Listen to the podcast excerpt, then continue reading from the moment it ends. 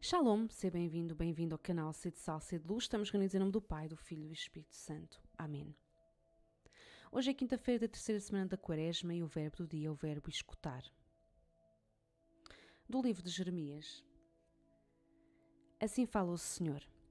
Foi isto que ordenei ao meu povo. Escutai a minha voz, e eu serei o vosso Deus, e vós sereis o meu povo. Segui sempre o caminho que vou indicar-vos, e sereis felizes. Mas eles não ouviram, nem prestaram atenção.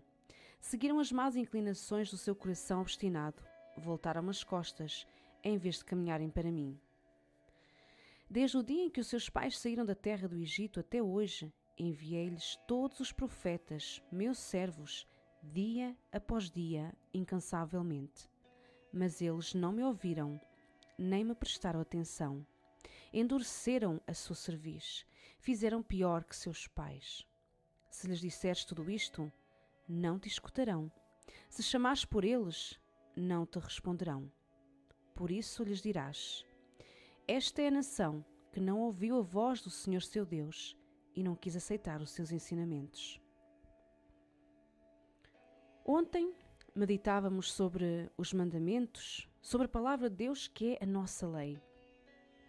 Hoje, o Senhor parece acusar-nos por não termos escutado a Sua voz, que dia após dia, incansavelmente, nos chama para Ele. Escutar. Este é um dos verbos mais usados nas Sagradas Escrituras. Então, imaginamos que seja um verbo muito importante. Mas o que significa escutar?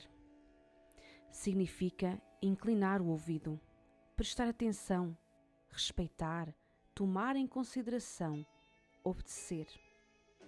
Escutar o Senhor é inclinar o nosso coração e os ouvidos da nossa alma à sua voz, é estar atento à sua palavra, é ter consideração, respeito por aquilo que ele nos diz através da sua palavra e dos seus profetas.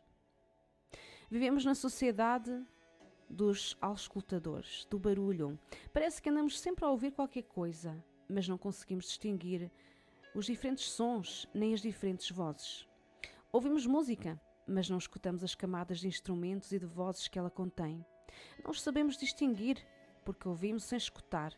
Estamos distraídos, constantemente acelerados, aparentemente ocupados, de ouvidos entupidos, cheios da cera do barulho, da obstinação, do egoísmo, da idolatria, da obstinação, da desobediência. Lamentavelmente, o Senhor também nos diria o que disse àquele povo através do profeta Jeremias: Não ouvimos a sua voz, virámos-lhe as costas, somos de dura cerviz, não seguimos os mandamentos que ele nos deixou. Nós não sabemos escutar. Precisamos aprender a arte de escutar com o coração, com o coração livre, sem ideias fixas ou preconceitos, sem medos ou tristezas. Escutar como quem espera uma mensagem de amor. Porque se Deus nos fala, é porque Ele nos ama. E quem ama, escuta quem lhe fala. Quem escuta verdadeiramente apercebe-se dos pequenos detalhes. A esposa que ama o seu marido percebe pelo tom da sua voz que algo não está bem, porque o escuta, inclina para ele o seu ouvido. A mãe de um bebê consegue distinguir os diferentes choros. Ele não fala, mas comunica-se. Ela sabe quando ele chora por fome, por sono ou porque tem que lhe mudar a fralda. Ela consegue distinguir os diferentes choros porque o ama e escuta com atenção.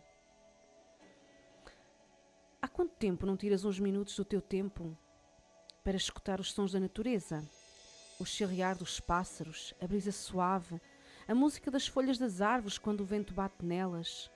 Já experimentaste ouvir uma sinfonia de Beethoven e tentar escutar cada um dos seus instrumentos? Consegues escutar a voz de Deus e distingui-la das outras vozes que estão dentro e fora de ti? O que é que Ele tem sussurrado ao teu coração? Será que também tens um coração endurecido que não se quer vergar? Que cera tem entupido os ouvidos do teu coração? Já imaginaste se as cordas de uma guitarra não vibrassem quando o guitarrista toca nelas? A ti, como a mim, o Senhor diz: Hoje, se escutares a voz do Senhor, não feches nem endureças o teu coração. E hoje tenho uma sugestão de oração.